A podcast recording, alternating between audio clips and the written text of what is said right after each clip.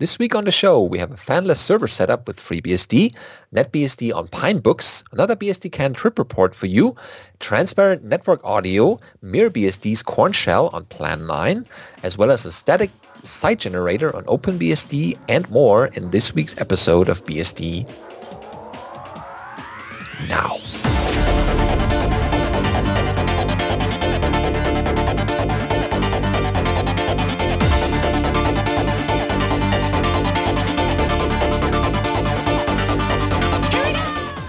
BSD Now, episode 253, Silence of the Fans, recorded on 4th of July 2018. Hi, I'm your host, Benedict Reuschling. And I'm Alan Jude. And as our title suggests, uh, our first headline this week is Silent Fanless FreeBSD Desktop Server. Yeah, uh, so this is uh, over on vermaden's blog, and he says, Today I will write about the silent fanless FreeBSD desktop or server computer, or NAS, or firewall, or whatever you want to make, uh, that you can have for whatever purposes you need. It also very low power solution, which also means that it will not overheat. It, it's so low power it doesn't need a fan to dissipate the bit of heat that it generates. Uh, silent means no fans at all, not even in the power supply. The format of the system uh, should also be uh, brought to a minimum. So, you know, mini ITX. Uh, and so he's got a little picture here you can see. Uh, mm. It's got a little passive heatsink and it's, you know, a tiny board. It does have a, a PCI Express slot though.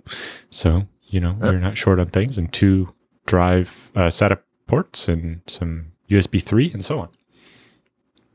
So I go on. Uh, I have chosen an Intel-based solution as they're very low power, uses six to ten watts.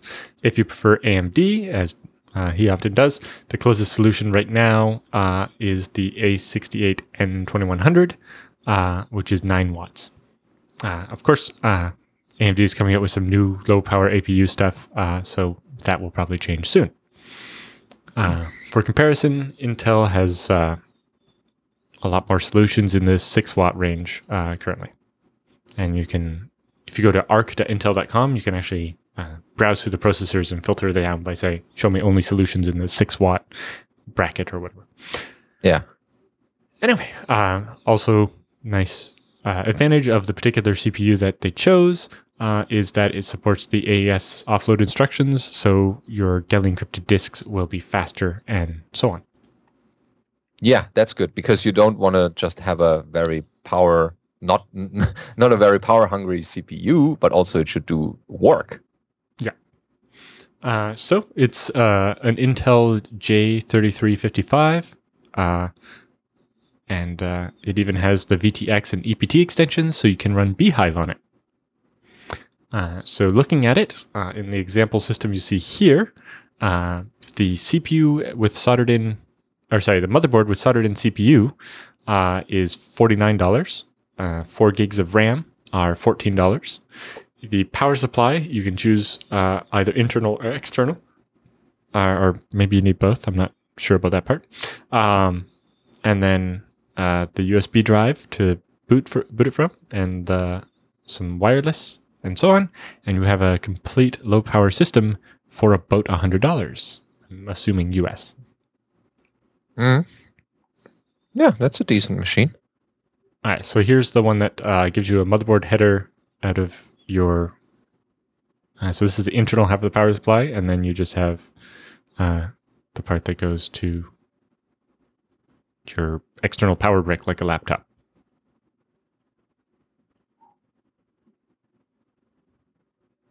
Nice. Uh, so then they also looked at a case if you want it. But you know, uh, some of these cases cost as much as that whole computer did. So depends what you want to do. Yeah, the case shouldn't vibrate. I mean, yeah. that would kind of kill the whole idea of being uh, silent. But if you go with this smaller case they have here uh, at fifty dollars, and it actually includes the power system, uh, so that brings the system to one hundred and twenty-two dollars if you go that way. Okay. Oh, nice pictures. Yeah. if you want to go pro, then there's a super micro based uh, solution similar to what you get in a FreeNAS Mini. Oh yeah, yeah, yeah, that's similar. but you know, then you're getting uh, quite a bit more expensive. But it covers the details of uh, the different ones they have here. Yep. Oh, nice. Yeah, and then they have uh, the D message of actually booting the system up. Yeah, this is still uh, not hardware now. This is BSD now, so we have a bit of BSD content in that part. Um, so you can see what kind of uh, models and modules are loaded and devices found and things like that. Yeah, in particular, they say they haven't tried the HDMI output yet, but the VGA out works with uh, X11 sound. The onboard NIC works. All the interfaces are good, and they got the Wi-Fi going. So that's pretty good. Uh, and like I said, looking at the top, that system has two SATA ports, uh, so you can stick two drives of your choice of SSD or HDD, and it's pretty good. Yeah, normally you would go with SSDs for uh, silent, but in case you need a bit more uh, storage space, then you might as well get some HDDs. Depends on your use case. I mean, if it's sitting right next to you, then it should be totally silent. But if it's sitting in some cabinet somewhere or in your cellar or whatever, then you don't care too much about uh, the, the, the, CPUs uh, or the the spinning disks. Depends on the use case.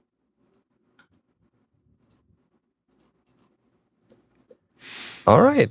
Very nice. Yeah. And they also have an update here. Uh, if you're interested in a version with ECC RAM uh, and more SATA ports, if you're, say, trying to build a NAS, um, this board they have here has four DIMM slots instead of one. And what's that? Uh, 2, 4, 6, 8, 10, 12 uh, SATA ports. Oh, yeah. That. I, are you thinking ZFS? Yeah. Well, it just. Oh Depends, but yeah. Uh, so that motherboard though is in the two hundred ninety dollar range instead of the fifty dollar range, uh, and then the RAM maybe is a bit more expensive too. Uh, but they built a mostly similar system for three hundred and sixty five dollars, uh, which is yeah. more than the hundred and twenty two we were looking at for the the base model. Mm-hmm. So that looks like it only has VGA output. Does is there no HDMI or just um, not? It's pretty typical for server stuff to only have VGA because that's what everybody's crash cart in the data center has. Yeah, plug it in. But yeah, um, as a home system, that's not too bad to start with. And yeah, lots of pictures uh, in case you want to compare and uh, see what uh, components look like and uh, never, if you've never seen those. Uh, there are a couple of links as well to uh, ebay and, and other stores where you could get that stuff. Mm-hmm. and i guess from the descriptions it's easy to to find. Okay um, now that you've seen uh, enough uh, screenshots we have even more for you in this next uh, item here an annotated look at the netbsd's pinebook startup that also has a couple of pictures in it. So that one goes is over at the NetBSD project. And uh, that one starts with Pinebook is an affordable 64-bit ARM notebook. Today we're going to take a look at the kernel output at startup and talk about what hardware support is available on NetBSD because it runs NetBSD. Yeah, this is uh, interesting to me because I bought one of these Pinebooks because they were like $99 and it's a whole laptop. yeah, that's a nice machine for, uh, uh you know, bit of kernel hacking here and there, and yeah, or just a really light, easy one to carry around. Mm-hmm. so you, know, can see also if you were say going to the U.S. and you don't want them to be able to go through your laptop, and you wanted a, a cheap, I wouldn't say disposable, but uh, yeah. It's, I'm just doing SSH on that one to jump to other systems. exactly. If, if that's all you're really going to do with the laptop, uh, all you need yeah. is basic things, then an ARM based thing is low power, uh, very light, nice. Yep. Yeah, you can see uh, a small screenshot of how it looks like from the tweet here, and the first uh, few messages from the boot ups. And so that Pinebook comes with two gigabytes of RAM as standard, and a small amount of this is reserved for the kernel and frame buffer because that's resident in RAM always, uh, at least for now. And um, that's your, your typical specs that come up that NetBSD detects certain devices. Uh, NetBSD itself uses flattened device tree, the FDT, um, on that one to enumerate the devices on all the all, Allwinner based system on chips. And uh, on a running system, you can inspect the device tree using the OFCTL utility. Uh, I guess that's a, a NetBSD one. I haven't seen that on FreeBSD or on any other uh, BSD that uh, came uh, onto my keyboard recently. Um, so that basically tells you a couple of things, how many device nodes. Oh, the audio cards detected. That's important always, having sound uh, support uh, on servers especially. Um, but nevertheless, but this is a laptop. Yeah, so you can always play your favorite uh, MP3s. So here are the CPU detections. Um, so that one has an Allwinner A64 processor based on the ARM Cortex A53 chip, and it's designed to run at frequencies up to 1.2 gigahertz. Oh wow, that's uh, that's already something. Mm-hmm. Dynamic voltage and frequency scaling is supported for the CPU. Uh, here's more. So that means uh, you don't have to run it at 1.2 gigahertz when you're not needing that amount of uh, CPU power, and that means that you get uh, longer battery life. Yeah, always good to have in case you're on the run or not close to a power socket. And uh, there's the interrupt controller, uh, a standard ARM GIC 400 design, so that's not too uh, exciting. Uh, fixed clock input signals, standard ARM v7 or ARM v8 architected timer, always good to have proper precision timing and clock drivers for managing PLLs, module clock drivers, uh, clock gating, software resets, etc. Information about the clock tree is exported in the HW clock sysctl namespace in case you're really into timekeeping and want to check on that. Then we uh, go into the interrupt controller. Uh, so there's a bunch of stuff that you would find in typical systems. So it's not a super special device in that but regard. if you scroll down a little bit, they have the uh, pulse width modulation driver to control the brightness of the screen. Um, the USB uh, PHY so that you have USB uh, ports. Uh, a reduced serial bus, which is an I2C like interface uh, used to command, uh, talk to the power management unit. And then oh yeah, a power management unit to talk to. yeah, in case you want to control that a little bit more. Yeah. Mm-hmm.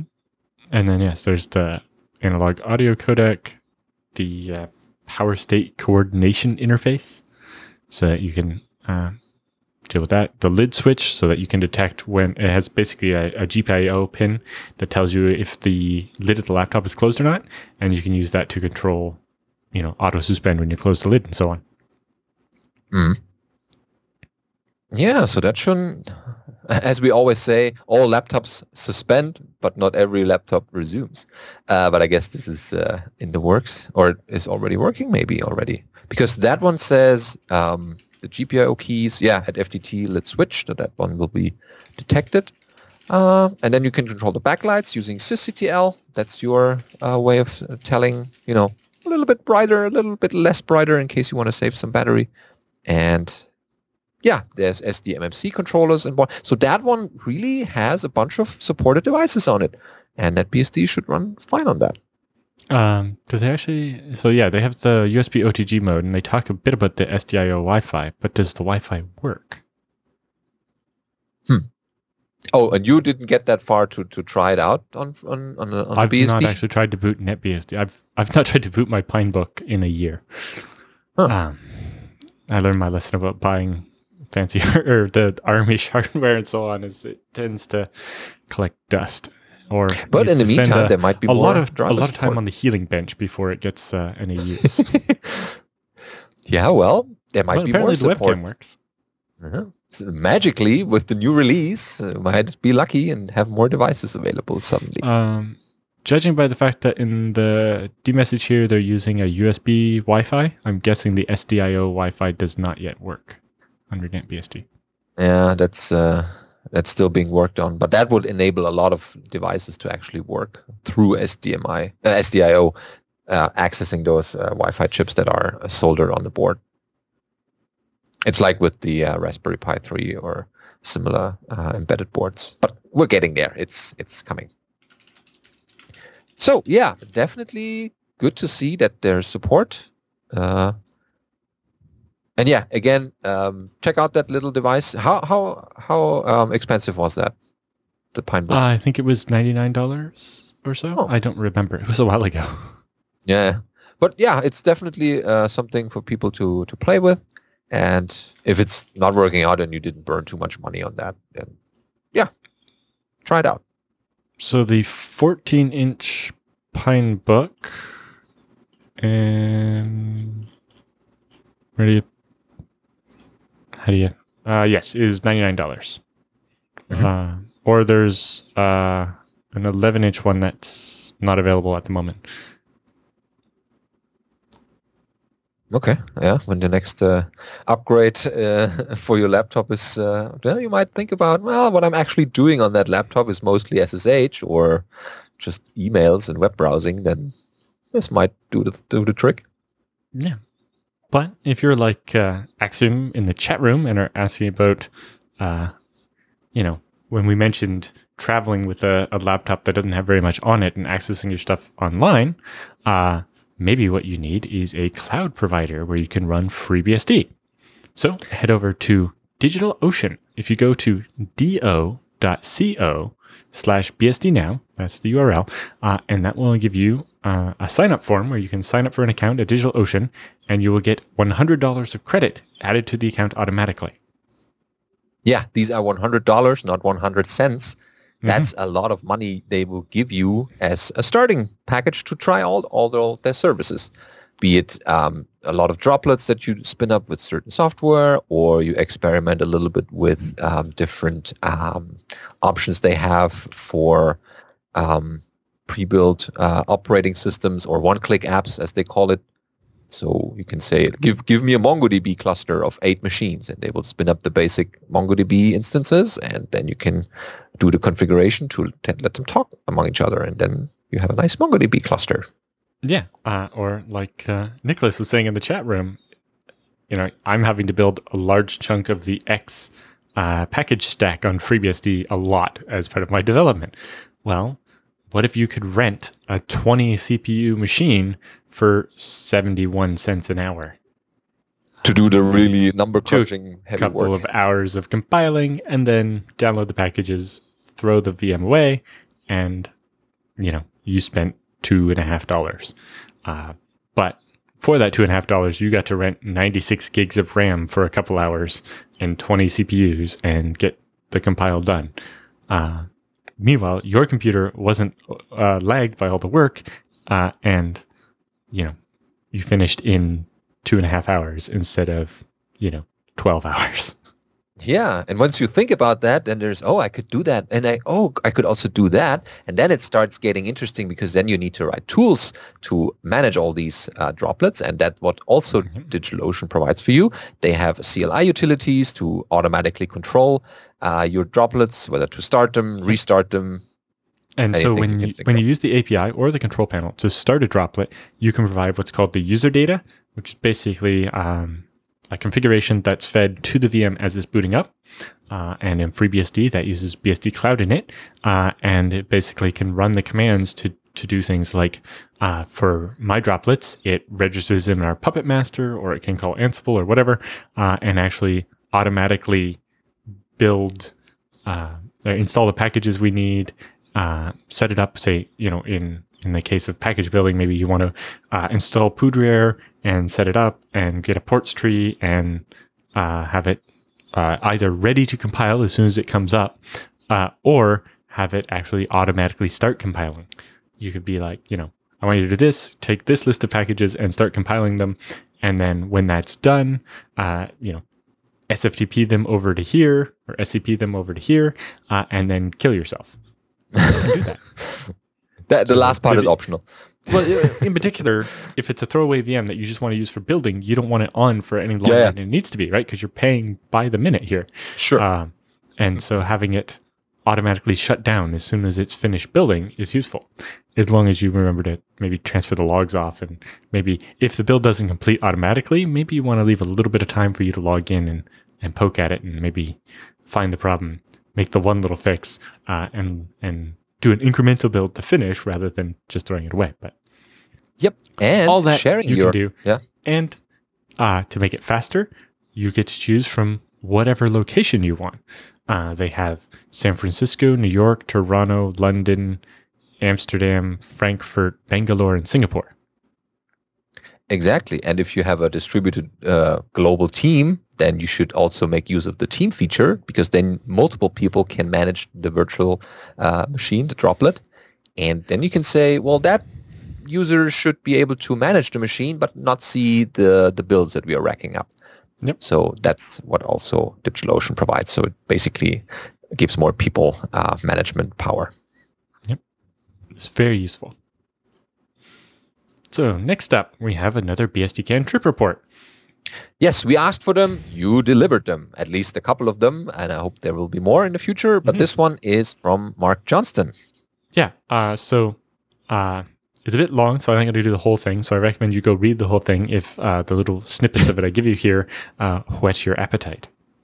So uh, he starts off that uh, BSDCan is the highlight of my summer. The ability to have face to face conversations with fellow developers and contributors is invaluable and always helps refresh my enthusiasm for FreeBSD. You know, that's what uh, Benedict and I always say about conferences, right? Recharge yep. your BSD battery. Supercharge them. It's like yep. uh, superconductor then. well, yes. Uh, the, the most difficult thing can be coming home from the conference and deciding which of the 20 things you got excited about you actually want to work on. The, the list is long, uh, but yeah, which one should I pick? Each one is is good to start with, and as equally as interesting as the other ones. So, uh, while in a perfect world we would have the ability to communicate effectively over the internet, it's often noted that locking a group of developers together in a room can be a very efficient way to make progress on projects that otherwise get strung out over time. And uh, to me, this is one of the f- principal functions of the BSD conferences. Uh, in my case, I was able to fix some KGDB bugs that have been hindering me for months. Uh, get some opinions on the design of a feature I've been working on for FreeBSD 12, hear about some ongoing uh, usage of code that I've worked on in the past, and do some pair debugging on an issue that had been affecting other developers. You know, that's excellent. Uh, the other thing is that, you know, it's very easy to get completely stuck on something and having someone to just, it's like, take a look at my laptop. See what yeah, shit. What's up? Sit next to me for a minute. Yeah. yeah and then uh, and then you know, I think it was John Baldwin in this case. Is like, oh, uh, oh look, let me fix now. that for you. Yeah. yeah. hold my beer. yeah. So, as is tradition, on the Tuesday night, uh, Mark had dropped off his things at the university residence where he was staying and headed straight to the Royal Oak. Uh, this year it didn't seem quite so crowded. Uh, yes, it did. Uh, with BSD developers, uh, but I did meet several longtime colleagues and had a chance to catch up with them. In particular, I chatted with uh, Justin Hibbits and got to hear about uh, the bring up of FreeBSD on the Power 9 architecture, a new CPU family released by IBM. Uh, Justin was able to acquire a workstation based on the CPU, which is always a great motivator to get FreeBSD in shape on that platform. Uh, Power 9 also has uh, some promise in the server market, so it's important for FreeBSD to be a viable OS choice there. Uh, anyway, Wednesday morning saw the beginning of the two day FreeBSD Developer Summit, which precedes uh, the conference proper. Gordon Tetlow led the summit and did an excellent job organizing things and keeping us on schedule. The first presentation was by Deb Goodkin on the FreeBSD Foundation, and they give an overview of uh, the foundation's roles and activities and so on. Uh, and Mark wrote a bunch more about that, but we'll uh, gloss over that to save time. Uh, after Deb's presentation, uh, the present members of the FreeBSD core team discussed the work they had done over the past two years and the open tasks that they'll be handing over to the next core.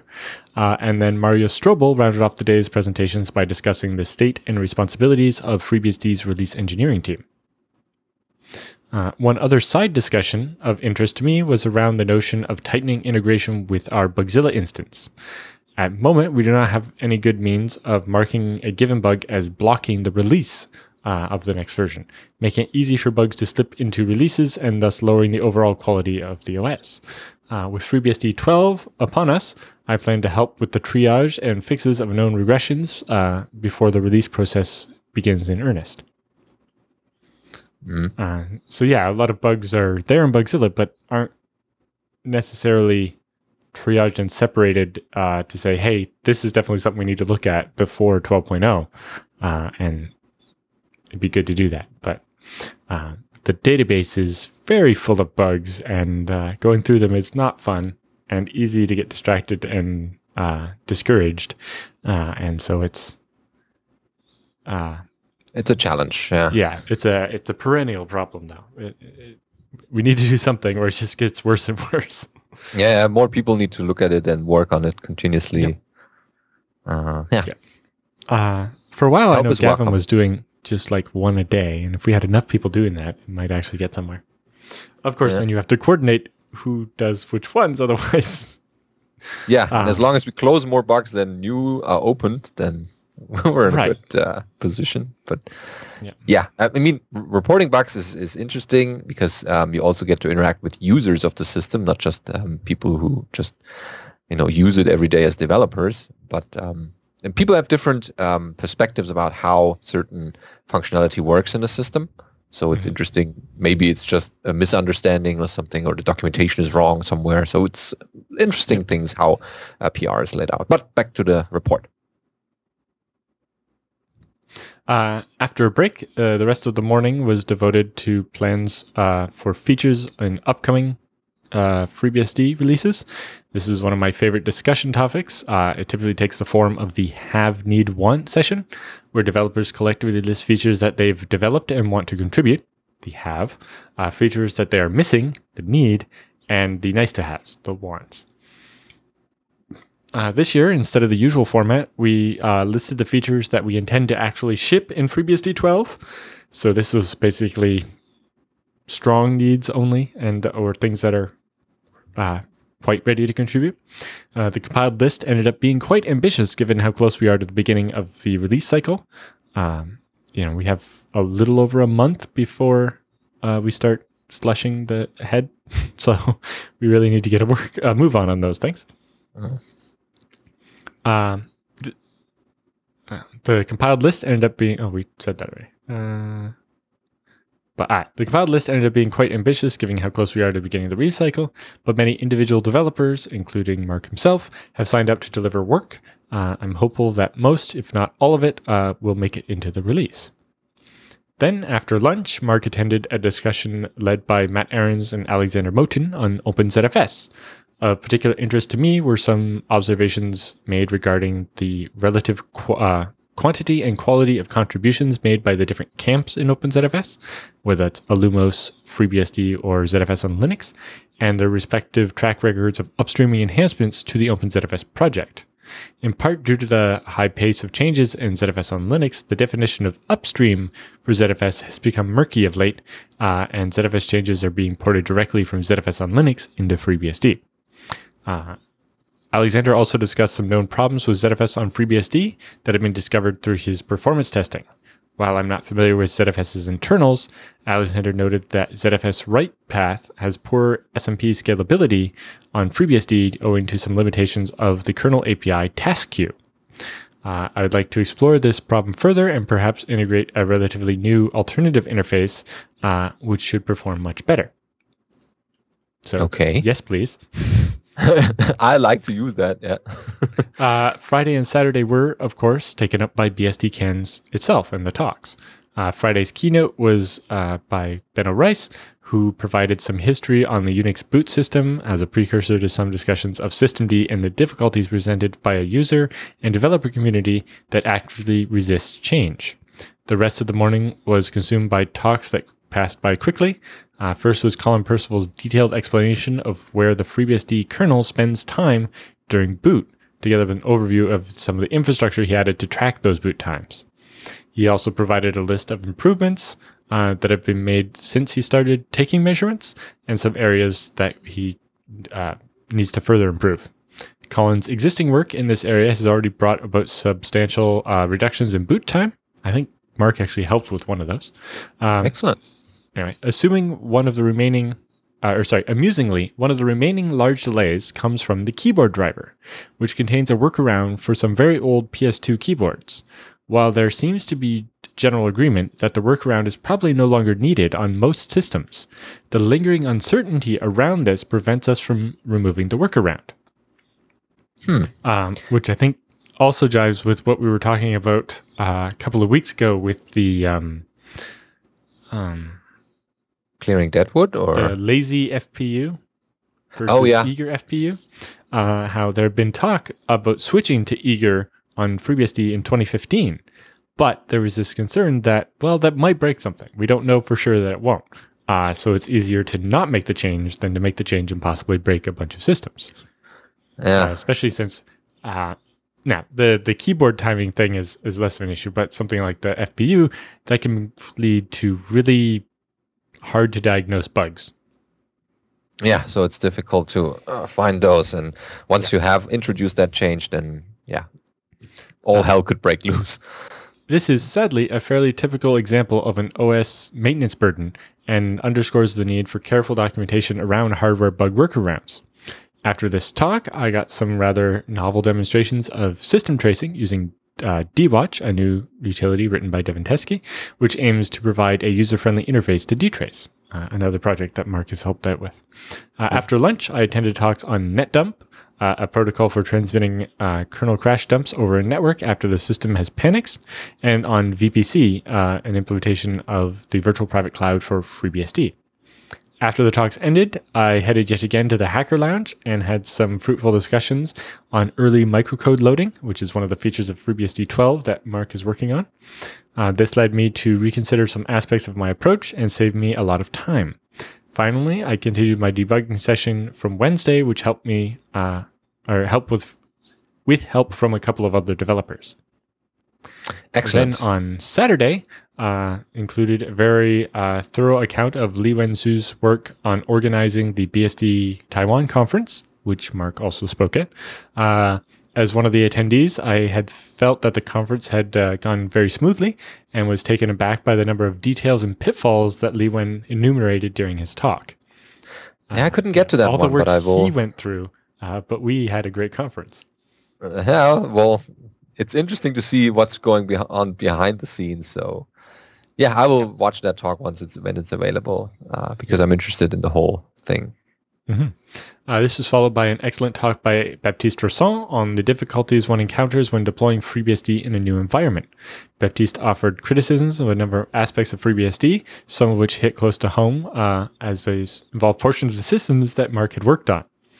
Um, Oh. At the conclusion of the talk, we all gathered in the main lecture hall where Dan led the traditional and quite lively auction for charity. I managed to snag a Pine 64 board and will be getting FreeBSD on, installed on it at the first chance I get. At the end of the auction, we all headed to the Byward Market for dinner, uh, concluding yet another successful BSDCan. Yeah, cool. Seems like he had a lot of fun. Yeah, so if you want more details on the KGDB stuff that Mark worked on, or uh, his thoughts on some of the other talks and on, uh, there's a lot more detail in his trip report. Uh, we just didn't want to sit here reading the whole thing to you. Yeah, you have some things uh, that you can read on your But own. I think But I think we've given you enough to be interested enough to go find the article. yeah, whet the appetite. okay, yeah.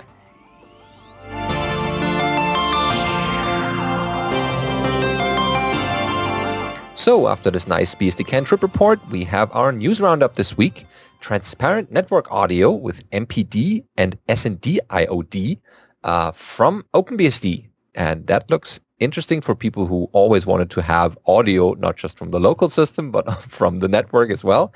Um, this one goes uh, Landry Breuil, I guess the name is, uh, when wearing his developer hat, wrote that he's been a huge fan of MPD over the years to centralize audio collection that he has.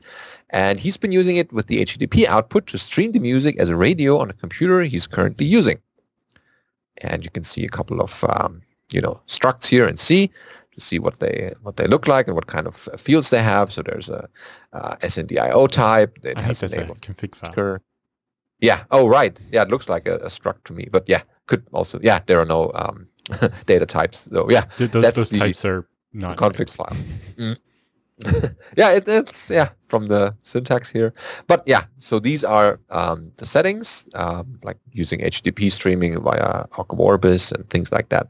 Um, so this setup worked for him for years and allows him to stream his home radio to dollar work uh, by tunneling the port 8000 over SSH via local forward, but that still has some issues. So a distinct timing gap between the local output, like the speaker connected to the machine where MPD is running, and the HTTPD output caused by the time it takes to re-encode the stream, which is ugly when you walk through the house and have a 15 second delay. So you might hear things twice, or at least a bit later than expected. Sometimes MPlayer has a client um, doesn't detect the pauses in the stream and needs to be restarted. Another thing is that he needs to configure and start a client on each computer and uh, point it at the sound server URL so that they can receive the stream. And it's not that elegant to re-encode the stream, and it wastes CPU cycles, which could be used for other things. So current scheme is basically there's a little uh, diagram here in uh, shell basically or in yeah just ASCII art. Uh, so there's a bunch of streaming going on and networking in between. So that's um, I think the the old way would be MPD writing via HTTP output to the network, where MPlayer would then talk to the SNDIOD on the remote machine and make the sound come out. Whereas the proposal is to do MPD directly to the SNDIO output, which will then be used by the SND IOD on the sound server. Mm-hmm. So fiddling a bit with the MPD outputs and reading the SNDIO output driver, because read the driver in case you're stuck. Um, he remembered SNDIOD has native network support, and the MPD SNDIO output allows you to specify a device. So in the end, it's super easy to first enable network support in SNDIO on the remote machine that he wants the audio to play by adding the dash L, the local IP, to SNDIO flags and have two audio devices with an input coming from the webcam. So you just provide those flags to mm-hmm. SNDIO and then open PF on port 11025 from the sound server IP and configure the new output in MPD. Uh, make sure you do that. Otherwise, you will get, you know, crying babies piped into your sound system by random people on the internet or something. yeah, been there, done that. I hear that. Um, so, yeah, it can happen. And um, last thing is to enable the new output in MPD. So that one gives you um, local speakers disabled. SNDIO also uh, oh, is enabled and HTTPD stream is disabled, which results in a big win. No gap anymore in the local speakers, no re-encoding, no need to configure a client to play the stream, and he can still probably reproduce the same scheme over SSH from dollar $work using a remote forward. Yeah, that's the flexibility that SSH provides there. Mm-hmm. And his new setup is a little bit uh, different, uh, shorter and less network uh, in between, but definitely an improvement. Yep. Cool. Yeah, people. So that redact little config snippets, people should be able to uh, reproduce that and get the same benefits. Right. Uh, so now we have a, ver- a version of MirBSD's Korn shell running on Jehanne, which is a fork of Plan 9. Uh, so the author starts off saying, let's start by saying I'm not a C programmer.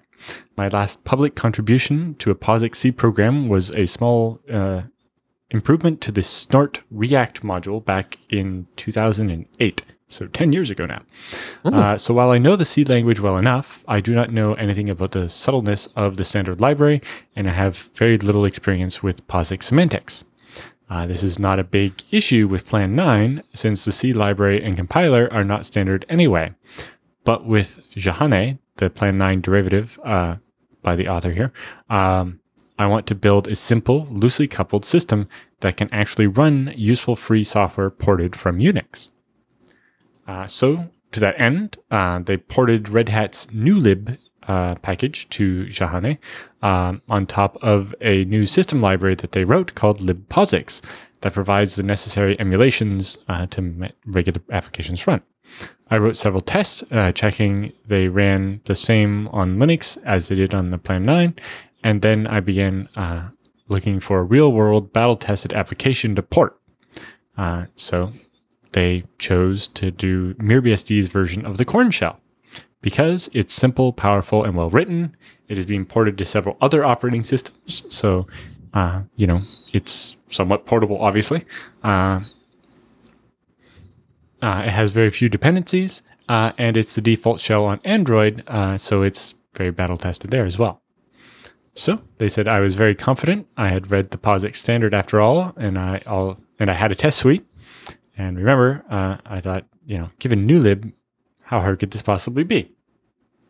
So the port began in September of 2017 and was completed uh, by the user TG on January 5th uh, with 125 days of uh, time in between there. It turns out my POSIX emulation was badly broken, not just because of the usual bugs that any piece of C can have, uh, but by the fact that I didn't understand most of this uh, POSIX semantics as much as as I thought I did. Hmm. Uh, so there's uh, a number of details about what went wrong and uh, kind of the the story of how they went through all the bits and found the various problems. So uh, if you are interested, you should uh, check out the article.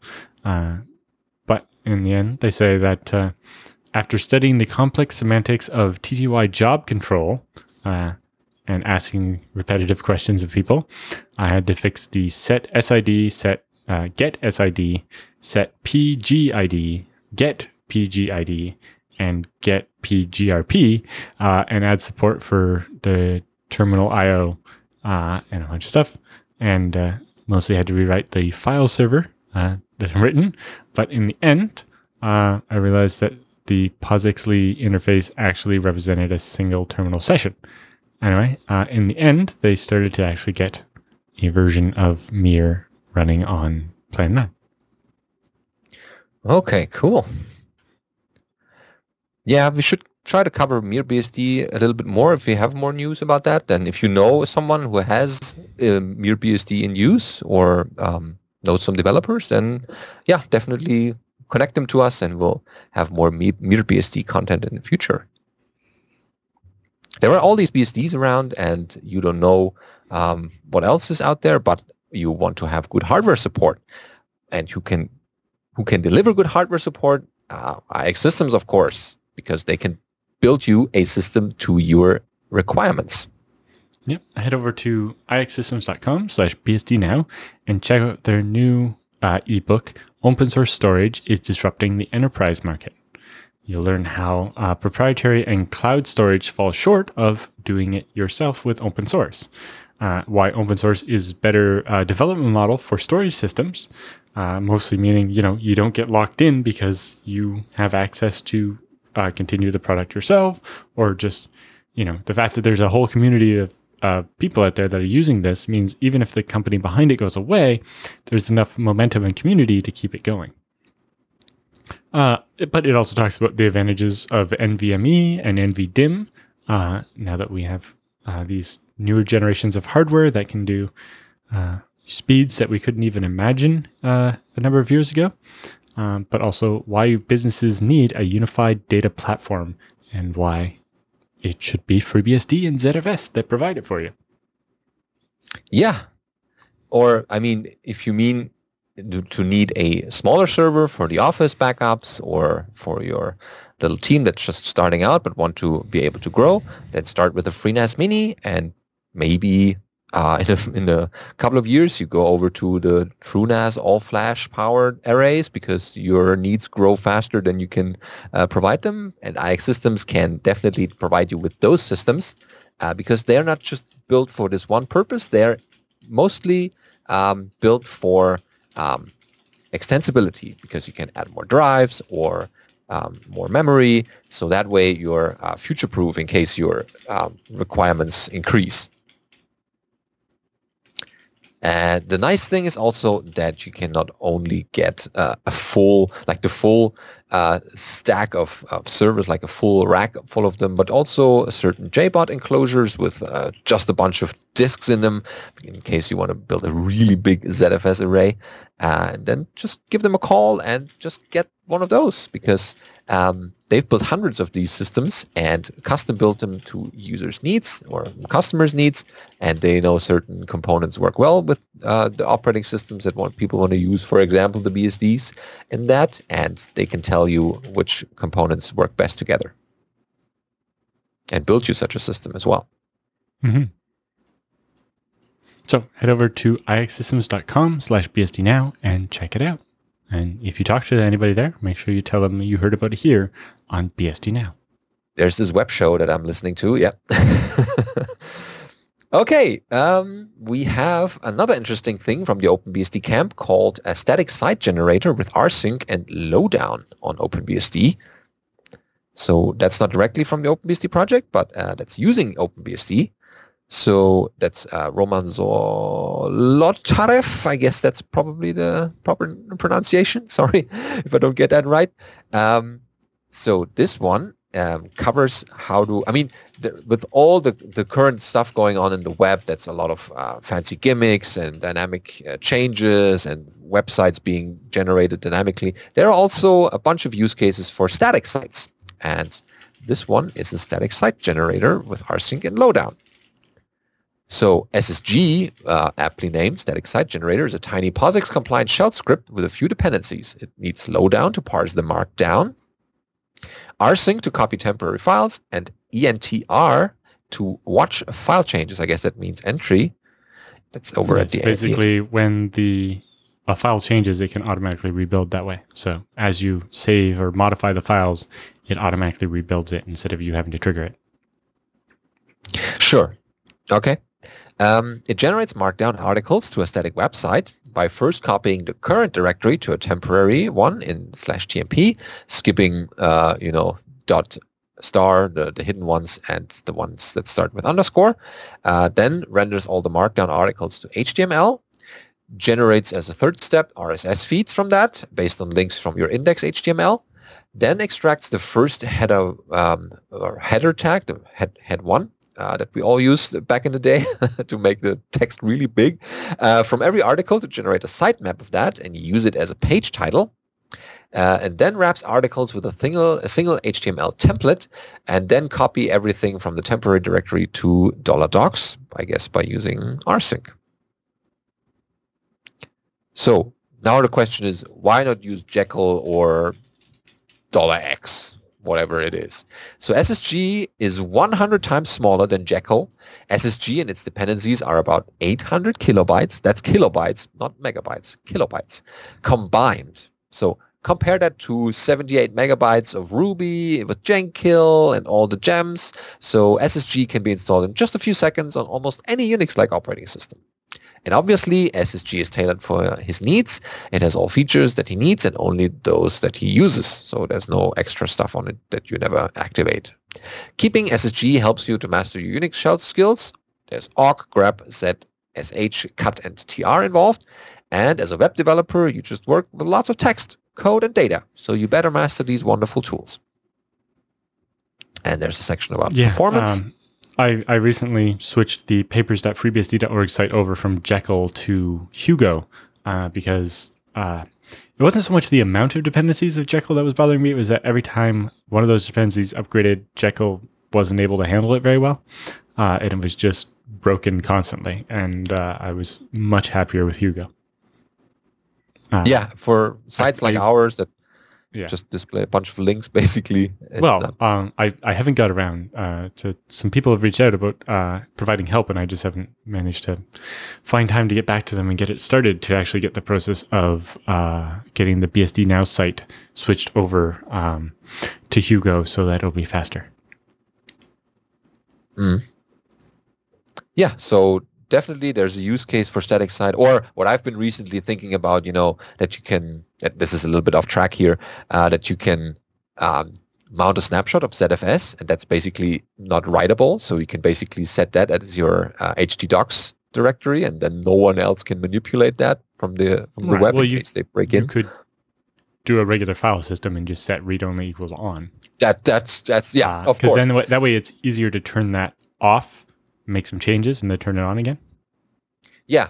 I mean, I was I was like, Hmm. let's version this this web project, and then for each new version, create a new snapshot, so I can fall Mhm. back to that one in case it doesn't work, and it's read only, so no one can manip- manipulate that. So, but yeah, that's a different use case. So this one do is uh, something static similar sites. for upgrades where you uh, clone the running system uh, or snapshot it and then clone that snapshot and then do the upgrade on the on the clone and then if it works you can keep it and if it doesn't you go back and make a new snapshot and try again. Mm. Yeah, so that's that's how you do it in a, in a safe way. yeah and in ZFS what you'd really want to do is separate the code from the data in different data sets so that you, your data can go forward and just your code can you can switch back and forth and so on if they're compatible yeah, so uh, the blog post goes a, a little bit further on um, how to deploy that with Git uh, or um, like how you would preview your web project. So there's definitely um, a use for that. Is that tool generally available? I guess it's uh, clonable from, from SSG, GitHub. Um, it's apparently right. Okay, so it's not in the um, OpenBSD package tree yet. So I doubt it's anywhere else yet either. Okay. Uh, but it's a single shelf script file, so it's not overly complicated. Yeah, and since a lot of ports people listen to our show, I guess it's just a matter of time to, when Yeah. they pick it up Uh, and port it. but- I'm uh, I'm very happy with Hugo, so Mhm. that's another option as well. Yep. Yeah, uh, so check it out, and if you like it for your static sites, then uh, go with it. Mhm. So I, I would Next say his item. sites look very nice that are generated with it. it, So- it's not just well, well, boring HTML. It's it has some has some fancy on it. I mean, if you want a clean site without too much bells and whistles, then yeah, use that. So uh, our next item is a sometimes controversial question, uh, which we found on Quora. Uh, why does FreeBSD have virtually no, like zero percent desktop market share? Uh, and this answer comes from uh, Terry Lambert, who worked on the 286 BSD patch kit and the SVR3 kernel and BSD and Mac and VMS and so on. Uh, and is about 12 weeks old. Anyway, he says, uh, because someone made a horrible decision back in 1984. For reference, that's the year I was born. It's- a long time ago.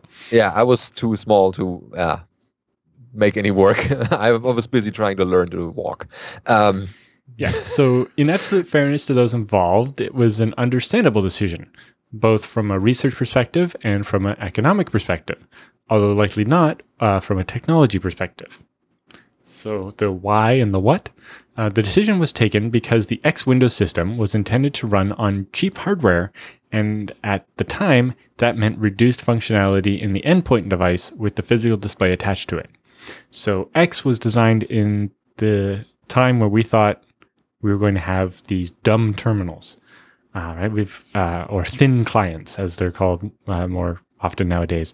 So you have a very lightweight computer on your desk that would then connect via the network to a mainframe-like computer that would do all the work.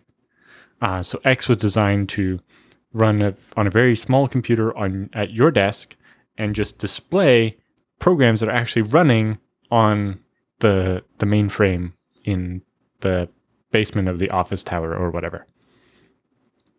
Uh, at the same time, another force was acting uh, to also limit the X displays to display services only, rather than rolling in, say, window management and specific widget instances for common operational paradigms.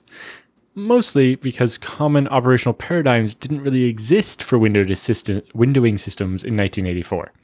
You know, we it was all very new and that like this was literally a research project because nothing like this existed. So they didn't know what those were going to be.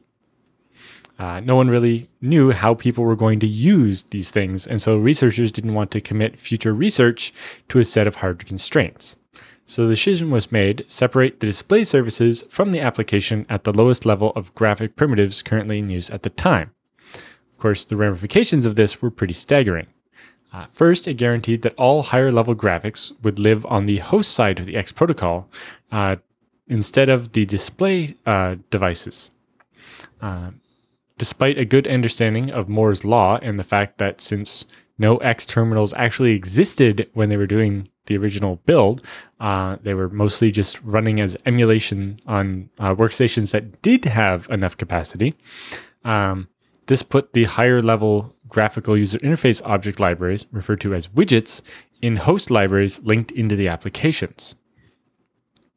Second, uh, it guaranteed that display uh, organization and management paradigms would also live on the host side of the protocol, assumed in contradiction to the previous decision to be running on the workstation.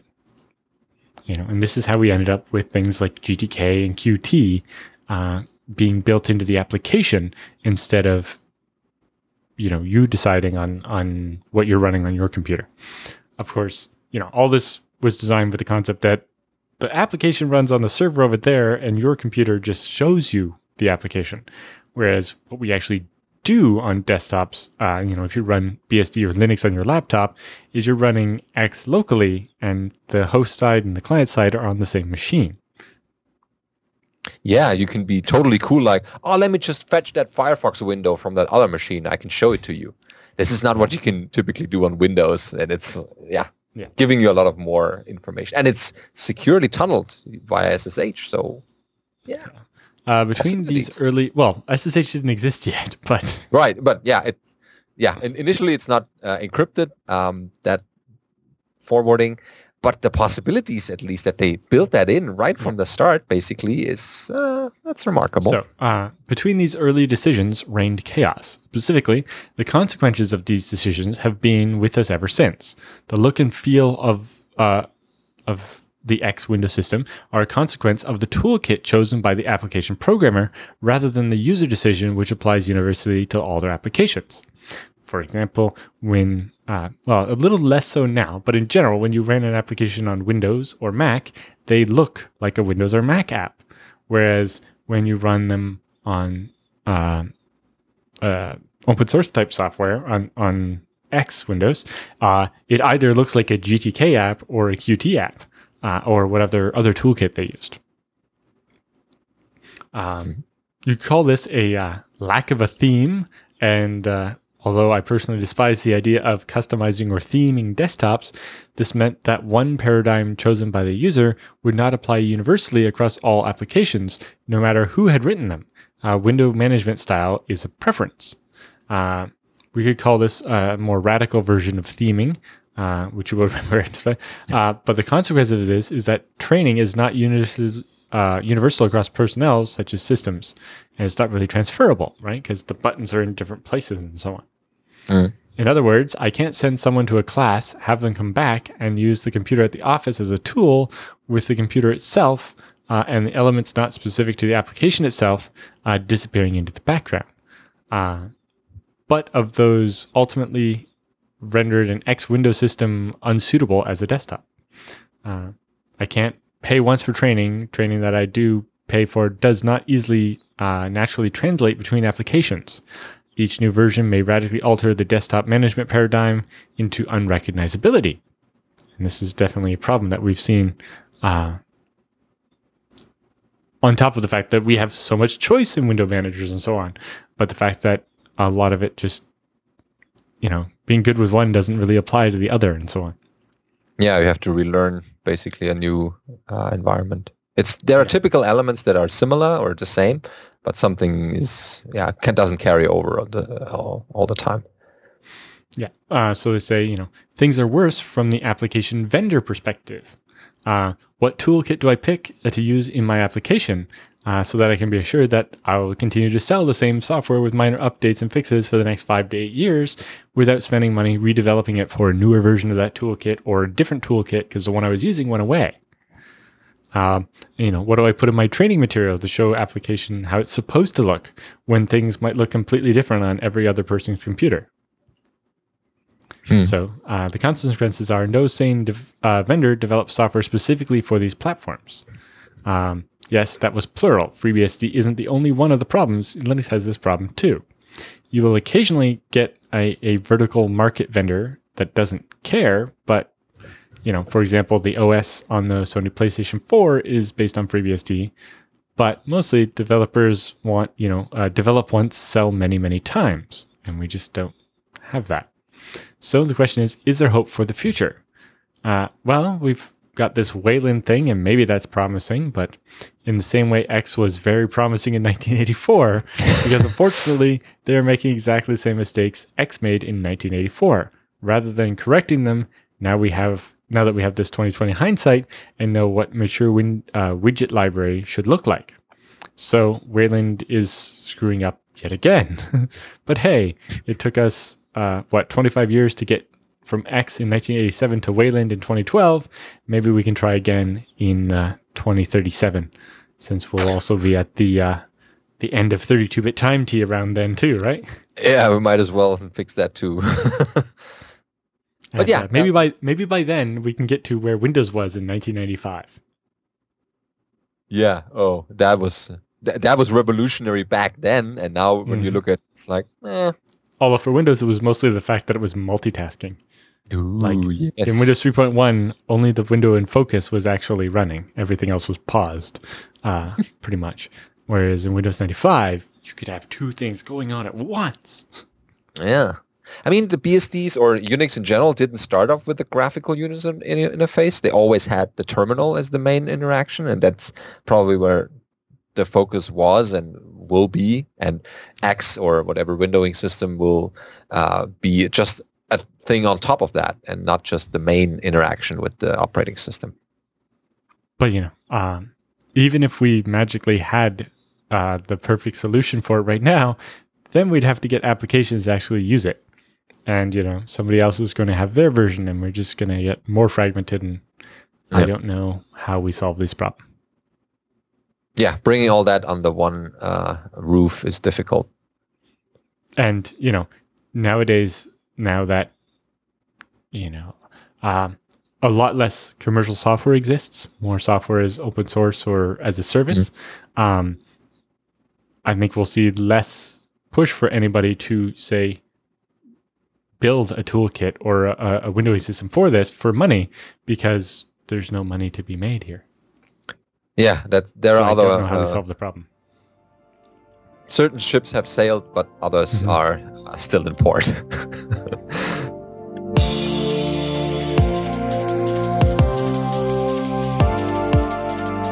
so, time for the Beastie Bits this week. Do you do laundry?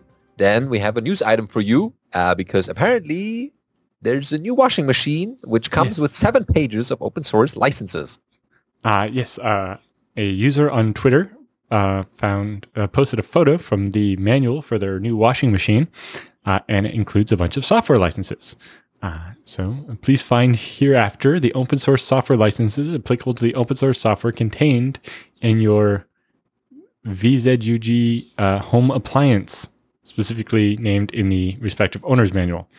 So there's the Apache software license and the uh, Apache 2.0 license, the BSD license, the FreeBSD license, and NewLib. And it goes on. Uh, apparently, they have one copy of the FreeBSD license and it doesn't have the list of individual names or something. I'm a little unclear on exactly uh, what was there. But there's a picture of your of the washing machine with its display and so on, and apparently is running some FreeBSD code in there. Oh, excellent. Yeah. See, you never know where your code uh, ends up. Uh, Mhm. and um, it- you, I don't know whether your laundry will be more clean coming out of that washing machine, but you can rest assured that there's no proprietary uh, part in some of the software running the thing. Yep, and uh, there's also uh, some other people in the thread have posted uh, licenses they found on other products of theirs. Uh, Yeah, it's interesting. the license allows that. So Mhm. chalk one up for BSD Yep. in your uh, everyday devices. FreeBSD is everywhere, even in your washing machine. yep. Uh, yeah. Let, let's let's reboot the washing machine one more time.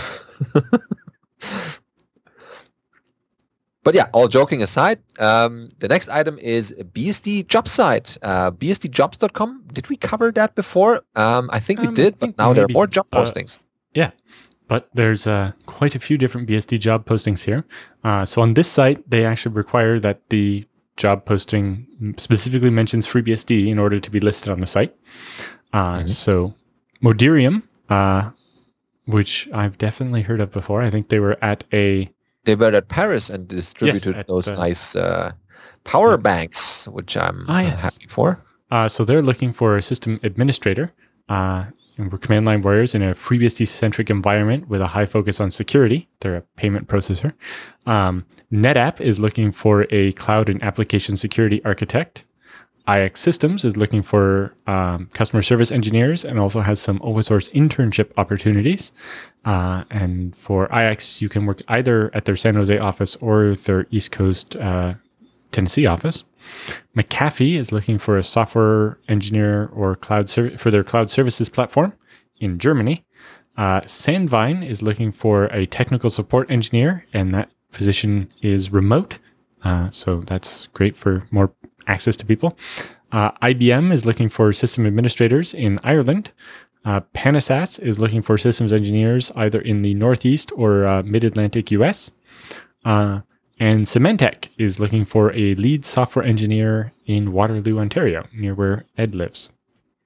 Oh yeah, see, Uh, That's, and there's uh, also a list of some of the positions that have already been filled. oh yeah, uh, excellent. So there is work out there, people. If you're looking for something in the BSD area, there are uh, companies looking for people like you. Mhm. Yeah, check that site often, um, and who knows, maybe you find your job uh, on that one, bsdjobs.com. So um, we have Next up, updates from the have- free. Yeah, the BSD Foundation. FreeBSD Foundation's May update. I think uh, next week we'll have the June update. Yeah, yeah, Uh, we're, a a bit behind, but we'll get you all the news out there. But So- uh, talks a little bit about some of the stuff that happens, including now uh, the new continuous integration team at the foundation uh, in that staff position, the hardware test lab they've been building, uh, some improvement to the developer tools, and all that. Um, their fundraising update as they try to support the critical functions of the project, uh, like making sure the FreeBSD 11.2 release came out on time, like it did, uh, and hoping to raise more money to keep that type of thing going. Uh, some changes to the foundation team, including uh, adding Li Wen uh, to the team, and uh, changes at the office, and some other changes.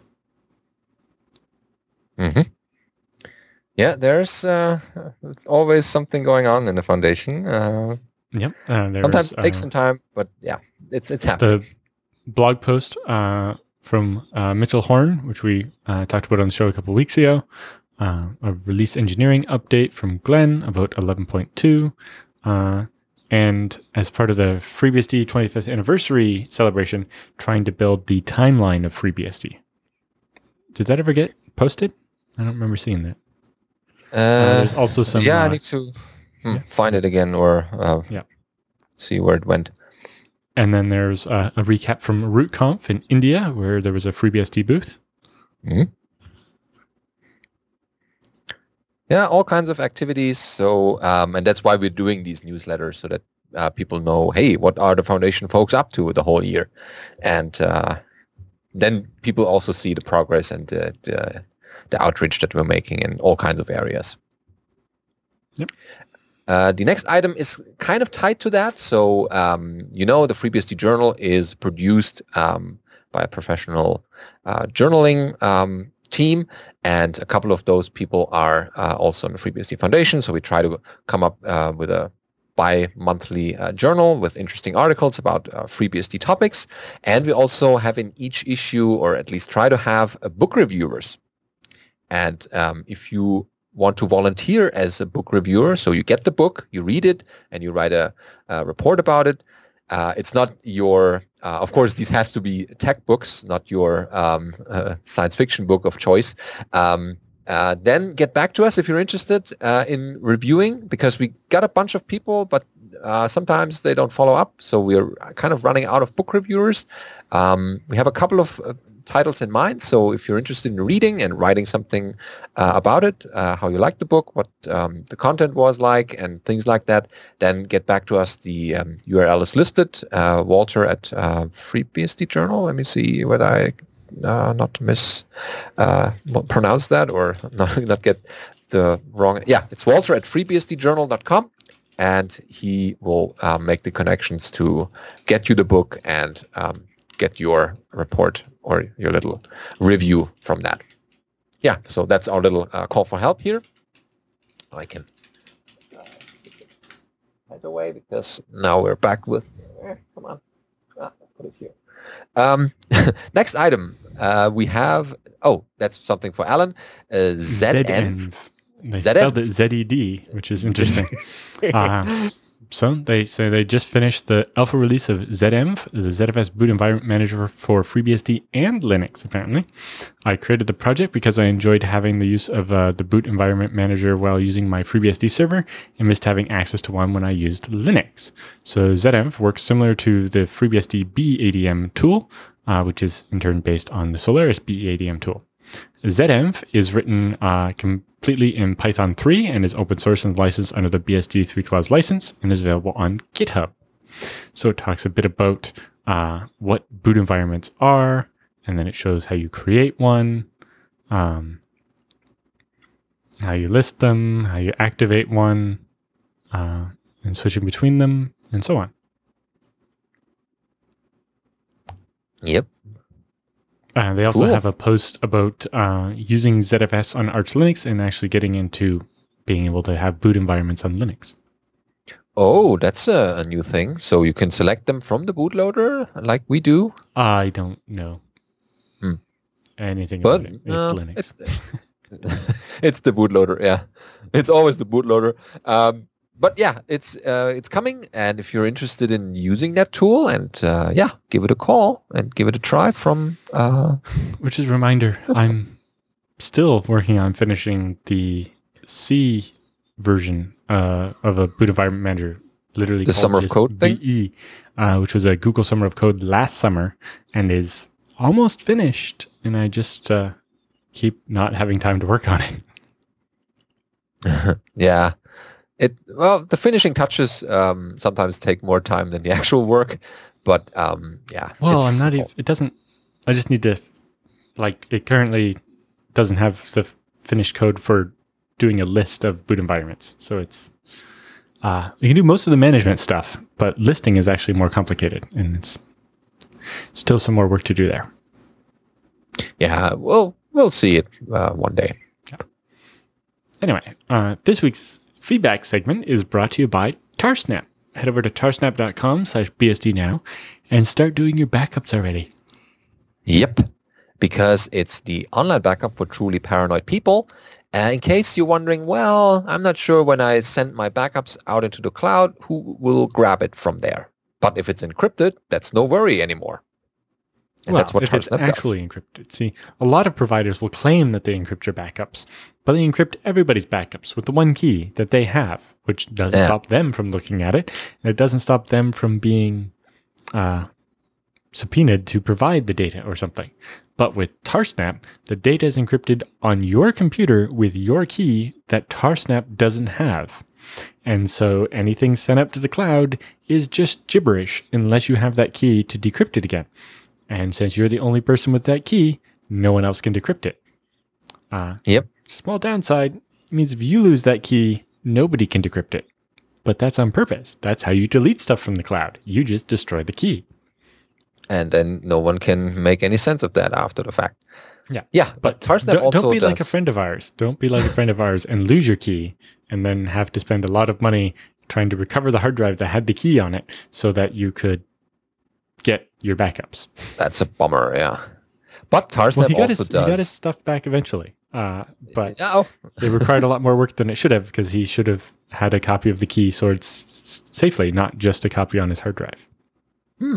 So But he took Tarsnap all the effort of backing up all of his files and didn't back up his key, making all the backups not very helpful. Yeah. In general, uh, Tarsnap will also provide you with um, a possibility to deduplicate and compress your blocks, so you have to actually back up even less actual compressed and encrypted data. Um, and you can also, they have a little FAQ where you can make a guess or uh uh, generate um, a little report where you can see how much money you would actually pay for your current amount of um, backups that you want to do. So you can simulate how much it would cost.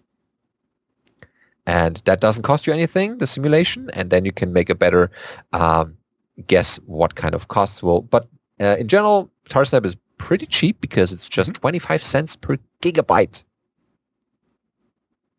Yeah. And if that's not an uh, interesting prospect, then you can look at what uh, what the tool does internally, and because the source code is available, there are a bunch of clients available out there, and making backup is always a good idea. So check out Tarsnap and uh, give it a try. So on to the feedback. Yep. Uh, the first one is from Wota, uh, uh, get, getting giving us general feedback, I guess. Uh, that goes, "Hi, I'm a longtime viewer of your show ever since it pretty much released. Great show, by the way. Thank you. Uh, anyway, today uh, he understood, or yeah, I understood as it is. there are some little, there's a little company looking for sysadmin I'm not like an official sysadmin at the moment. Uh, I'm a service engineer. However, I've been doing my own system administration on FreeBSD for years, ever since FreeBSD 4.9. Oh, wow, that was even before my time. Uh, or 4.11. Uh, I, I started at 4.2-ish or 4.1, something like that. Okay. So more exposure here. Um, not quite sure which one was my first FreeBSD. Prior to that, I've used Debian and Red Hat. Uh, not quite sure which version of those uh, I had, but I do remember that the Linux kernel was 2.2. So he's been, or that um, uh, feedback one oh yeah, here we go. So I've been using Linux BSD for a long time now. Okay, so that's the gist. Pretty much got into BSD and Linux the same way Alan did. I just wanted to run on IRC daemon and there were no good Windows options available. So there was one though, uh, WIRCD or something, but it was really unstable. So at uh, the moment, wasn't that bad. I ran that for uh, a while. lacking other options. Um, so at the moment, uh, I do pretty much everything myself from DNS, HTTP, NFS to mail. Never used Exim though. I'm not saying this qualifies me as a system administrator. However, I guess I've got a little more experience than those that have no knowledge at all. And if they want, I'm more than happy to help out. So did that actually, uh, is that company uh, employing someone now? or? I think so. They... I think they've got the, their needs taken care of. But if you are looking for someone uh, besides bsdjobs.com, uh, then you uh, should you can contact us and we'll um, connect the two of you in case there's still uh, need for sysadmins. Yep. Okay, next up is Ephraim uh, with an OS suggestion. So that goes. I'm recently come into possession of two older iBook G4s. Oh, wow. With working batteries. I've been uh, already ordering a stick of RAM for one of them, bringing me up to 1.5 gigabytes and an inexpensive 128 gigabyte SSD. Uh, if I stick with Linux, it seems my options are Debian, Old Stable, or Gentoo, but I became aware that the BSDs seem to have more ongoing support for these old machines. Any suggestions as to what might have the best support? Um, for those particular bits of hardware, I don't know. Um, I think the PowerPC port on FreeBSD is pretty good. I know uh, Justin Hibbits, who we talked about earlier, who's working on the Power 9 stuff, uh, still uses an old um, Power Book.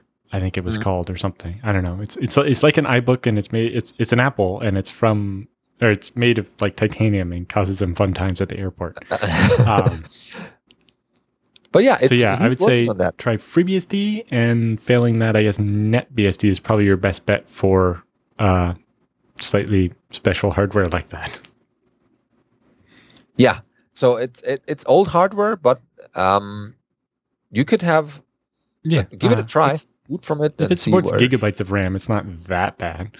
Uh, so I would say the Power PC 32 uh, download of FreeBSD is probably your best starting point, and failing that, NetBSD. Yeah, they should have support, uh, at least for the basic uh, hardware. Okay, yeah, definitely um, interesting suggestion that we don't get every week. Uh, next up is KevR, I guess, uh, with Raspberry Pi 2 FreeBSD router on a stick things. So that goes, hello BSD chaps. So I'm reading this. So blah, blah, ZFS, blah, ZFS. Oh, hang on. Here's a surprise. It's not a ZFS question. Yeah, we get those from time to time. This is, um, it's, we get any kind of questions, but in recent release, we get a lot of ZFS questions, which of course is, is, is nice. Um, so that goes in my home lab. I have recently been playing around with a layer 2 Cisco switch whilst trying to improve my feeble networking skills. I have configured several VLANs on the switch, but now hold uh, would like to route between them. Seeing as I, like probably lots of Raspberry Pi owners looking to find a practical use for the said device, I have decided to use one as a router, which I think is termed as router on a stick.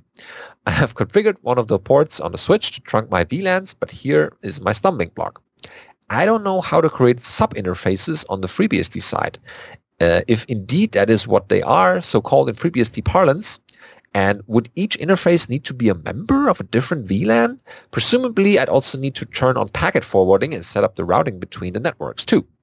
I'm a little bit lost with FreeBSD networking, so if you could point me at some good documentation, handbook, or better still, do some demo on your show, I would be very grateful. Right. Uh, so the in its most simple form, um, you can do ifconfig uh, and then whatever the network interface name on the Raspberry Pi is, um, like I think it's like uh, EN zero or something or U something zero because uh, UE zero because it's um, USB Ethernet. So UE zero dot and then the VLAN number like 100 uh, create and it will create a sub interface uh, of UE zero uh, set up for VLAN 100.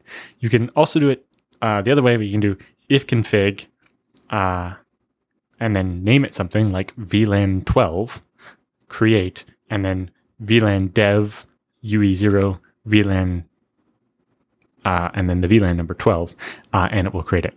And then uh, in rc.conf, you basically uh, do the list of cloned interfaces, is called, uh, to specify those for at boot. Uh, and then, yeah, if you just set gateway underscore enable equals yes in your rc.conf, it will automatically enable packet forwarding between interfaces and uh, you'll be starting to route.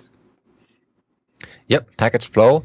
Um, You'll probably want to look into the routing chapter of the FreeBSD handbook because uh, it's mm-hmm. possible you'll need to do a bit more than just passing the packets between the different uh, subnets, but uh, it's possible that's probably enough and then you might want to set up a DHCP server and so on. Uh, but we have a couple of examples of how to do that uh, on the on the old tutorials on our website. Although we need to get some new ones too. Mm. Yeah, uh, but it, it's a good way of uh, starting cheap um, with a little mm-hmm. lab at home and learning the networking uh, basics and connecting everything. So there's a, a PS to that.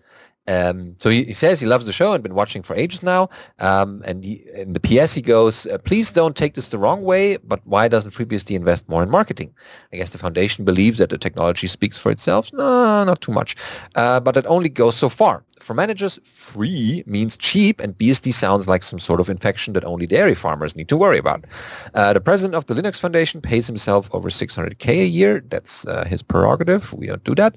Uh, I'm sure the FreeBSD Foundation would like a nibble of that pie. Yeah, but not to pay ourselves. So the first thing to realize is that while it's called the FreeBSD Foundation, it's actually a trade association, uh, not Linux uh, Foundation, a not-for-profit foundation. Yes. Yeah. So the Linux Foundation is actually kind of more of a chamber of commerce type thing, whereas the FreeBSD Foundation is actually a not-for-profit. Uh, and its books are completely open, and you can see how much everybody gets paid, and it's not very much. Um, yeah.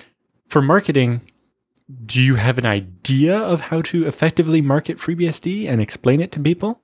Which people should we explain it to? Uh, Alan and I know the answer to this right now. Yeah, it's kind of uh, marketing has different forms. Yeah, yeah, but the FreeBSD Foundation has hired a marketing director, so hopefully, yeah, for a, for a couple help. of years now, and she's doing good work. She's um, doing all the marketing material, for mm-hmm. example, that you can find, or the stickers, or the mm-hmm. T-shirt that we had for the 25th nice anniversary. for the 25th anniversary and organizing that.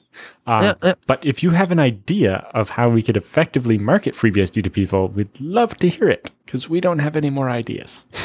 yeah, be it that you do an install workshop or show your little Raspberry Pi um, that you finished installing with FreeBSD or any BSD uh, to people, and that way you grow from uh, the grassroots up, as, as people say.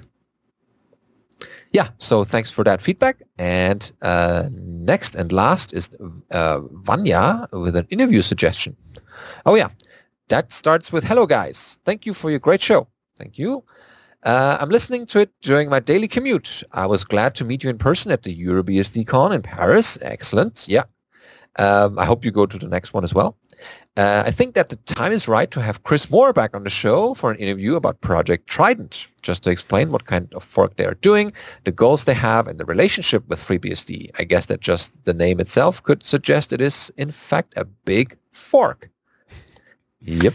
Uh, so my understanding is that Kris won't be that involved in Trident. He's staying on the TrueOS side uh, and driving that towards you know being a better operating system for the base of uh, FreeNAS and TrueNAS. Um, and it will be I think Ken Moore is uh, one of the people that will continue on the Trident side, uh, but you know their day job is all TrueOS, and Trident is basically forking off the part of it that doesn't make business sense to IX uh, and making that a community project. Yep. Uh, so that's certainly uh, something we should do. And I guess Kris is available uh, still, and he still has his mic and all the, the equipment to, to do interviews. So, yeah, but I don't know if he has time. Uh, yeah. I barely have time. yeah, we'll well. Didn't also Michael Lucas suggest we should interview him again? So that yes, we'll put him uh, on the list, and we should definitely work that back out. to them. Mm-hmm. Especially with a couple of shows uh, that we're pre-producing uh, for upcoming events and conferences we're going to then you have something uh, to look out for, or to look forward to actually, not to look out for. Um, yeah, so I don't know. Yeah, you thanks. always have to look out for Michael Lucas. Don't let him sneak up on you. yeah, with a butter knife and yeah. things happen. Um, but yeah, definitely send us people, or if you convince someone who just needs to connect to us during the interview, then perfect. Or if you want to be interviewed yourself, then yes, we can arrange that. We accept volunteers. We're the last ones who won't let people on the show. And um, yeah, so I guess that's covered uh, this week's episode's feedback. Thank you for watching. Um, safe driving if you're listening this uh, to this on your commute. And if you have anything found in the BSD area that we should cover in upcoming episodes, then send it to feedback at bsdnow.tv. And who knows, you might recognize that on the next episode. Yes. Thank you and see you next week.